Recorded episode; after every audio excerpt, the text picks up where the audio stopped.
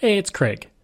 I just wanted to let you know that you can listen to Canadian History X early and ad free on Amazon Music, included with Prime. Hey everyone, Craig Baird here.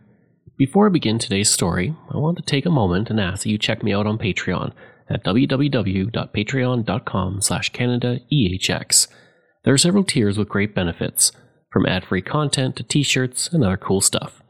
As well, if you're a fan of Canadian history, make sure you check out all of my shows, from John to Justin, Canadian History X, Canada, A Yearly Journey, and Pucks and Cups, along with Canada's Great War. And don't forget you can also donate directly to the show at www.canadaehx.com. Just click donate. It helps keep this show going. And all donations in September will be going to the SPCA in the memory of my best pal Boris, who sadly passed away earlier this month. Okay, on with the show.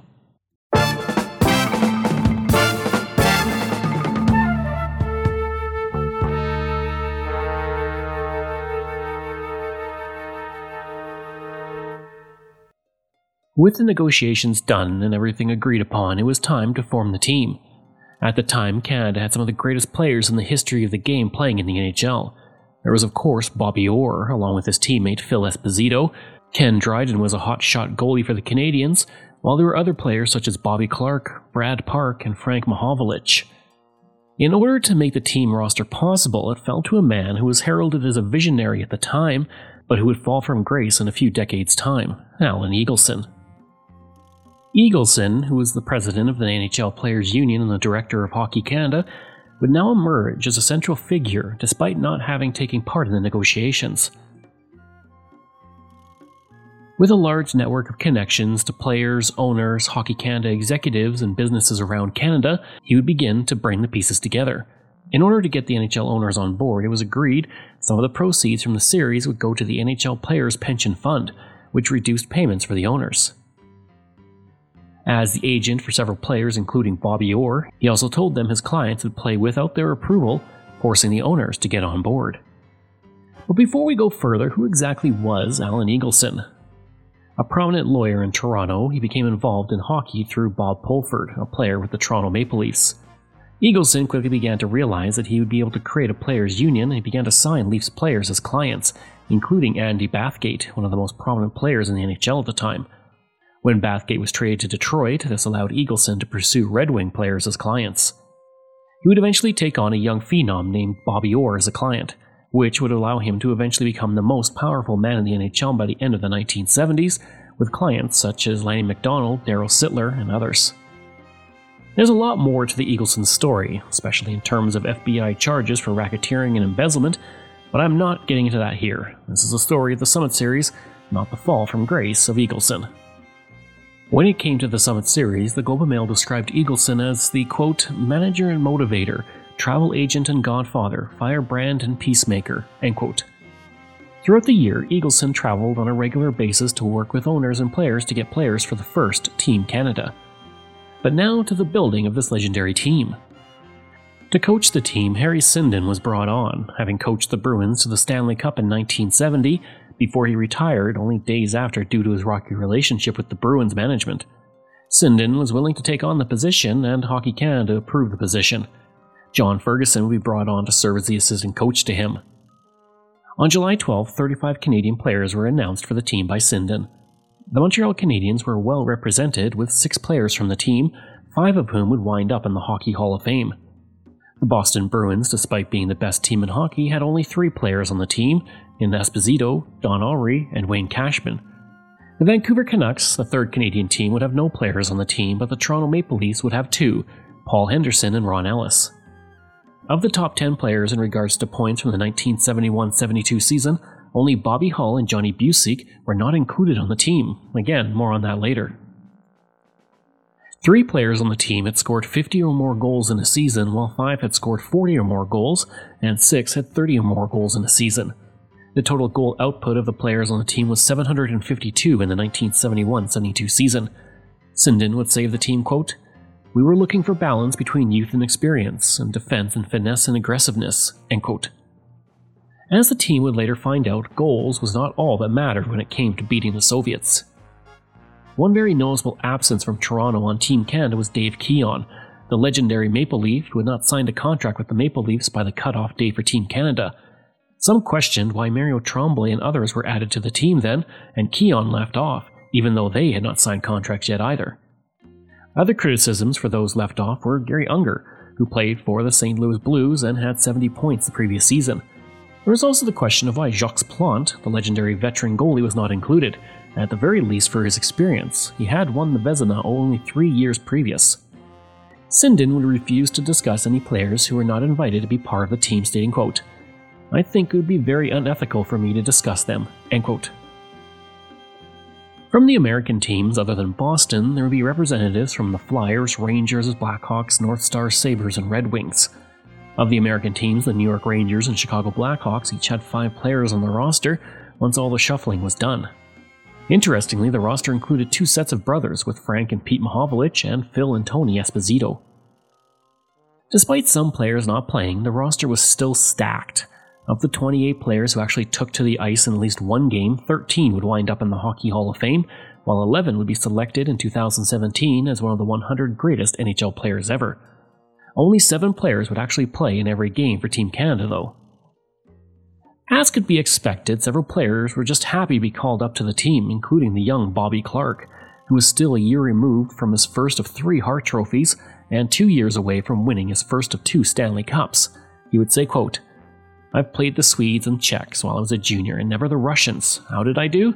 Well, I was only 17, so I didn't get on the ice much. End quote.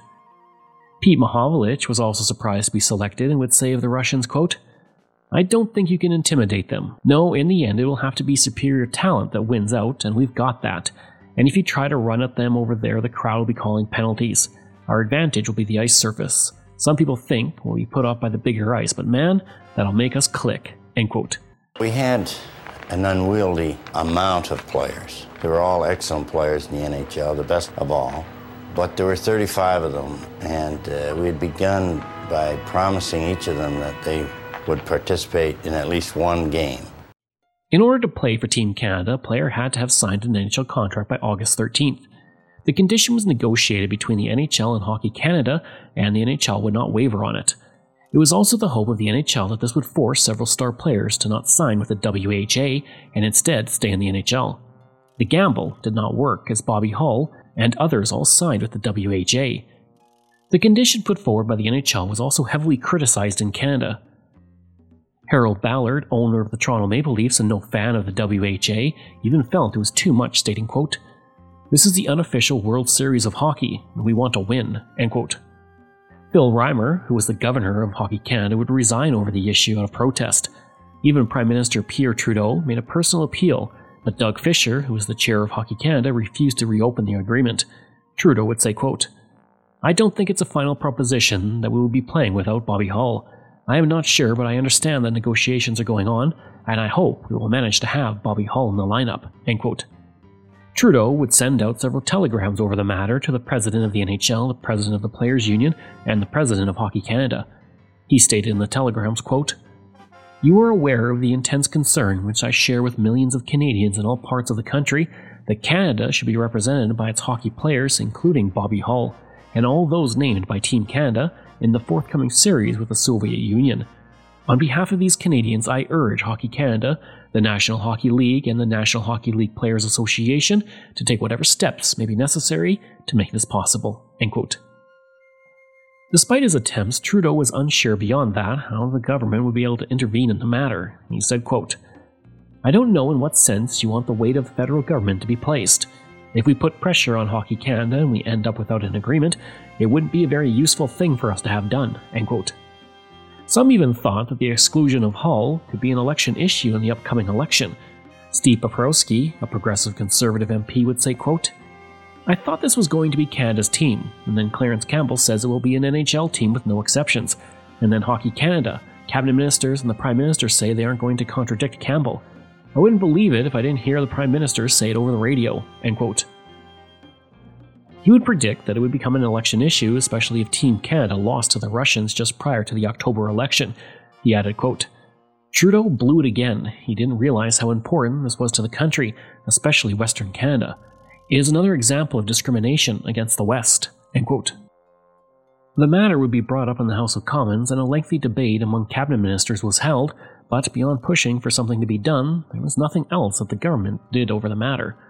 Fisher would say, quote, No consideration was given to the possibility that the players would be chosen from other leagues, amateur or professional. End quote. As could be expected, many sports writers were quick to criticize the entire matter. Jack Koffman with the Ottawa Citizen wrote, quote, What would you think of an all-star Major League Baseball team today without Johnny Bench, the best catcher in the game? Giving Bobby Hull the thumb is like saying Babe Ruth shouldn't be in the Baseball Hall of Fame despite all his home runs because he started out as a pitcher. Manitoba Tourism Minister Larry Desjardins would send a telegram to Health Minister Munro to protest the exclusion of Hull on Team Canada, stating it was a blow to Winnipeg hockey fans. At the time, Hull was the second highest scorer in the history of the NHL behind only Gordie Howe, and the only man at the time to ever score 50 goals or more in five different seasons. Hull would state about the matter, quote, Well then, it is the NHL against the Russians, not Canada.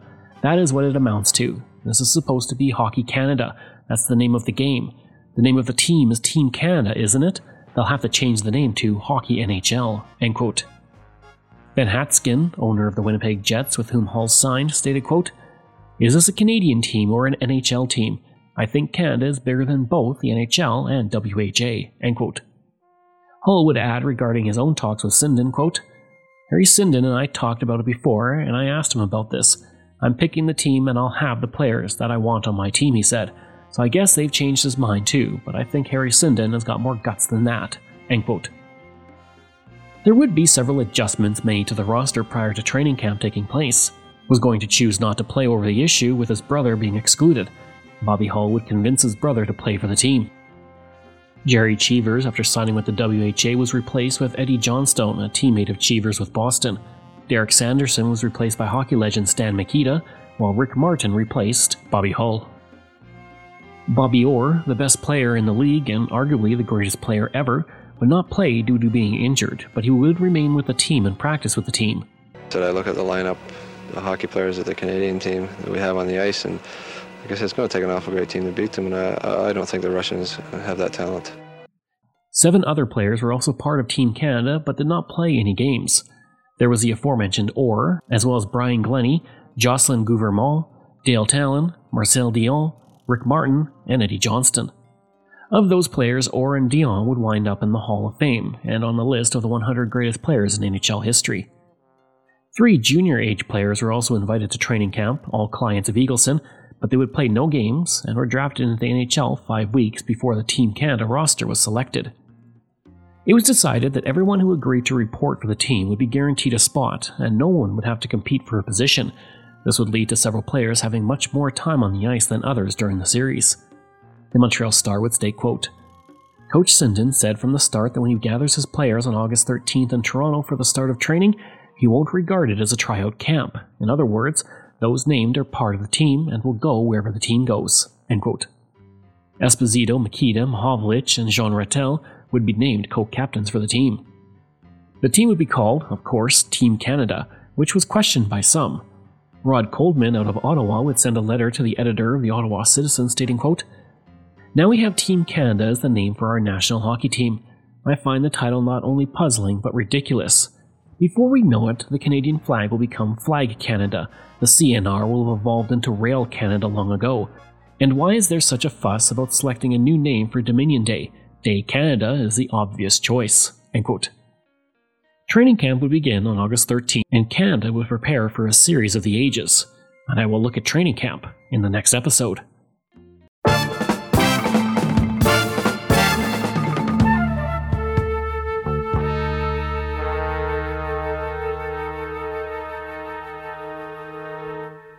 Thank you for joining me on Canadian History X. Information from Canadian Encyclopedia, Maclean's, NHL.com, Toronto Star, Wikipedia, Calgary Herald, and the Montreal Star. This show is researched, produced, and written by me, Craig Baird, with the help of producer Dila Velasquez. Audio design and production by Rob Johnson. If this is your first time listening and you like what you heard, please take a moment and give us a five star review to help others find these amazing stories, and there are so many for you to sink your teeth into. And we love hearing from you, so if you have a show topic you want me to cover, email me at craig at canadaehx.com. And don't forget to stop by my website and social media. I've included all of those in my show notes. Until next time, I'm Craig Baird, and this is Canadian History X.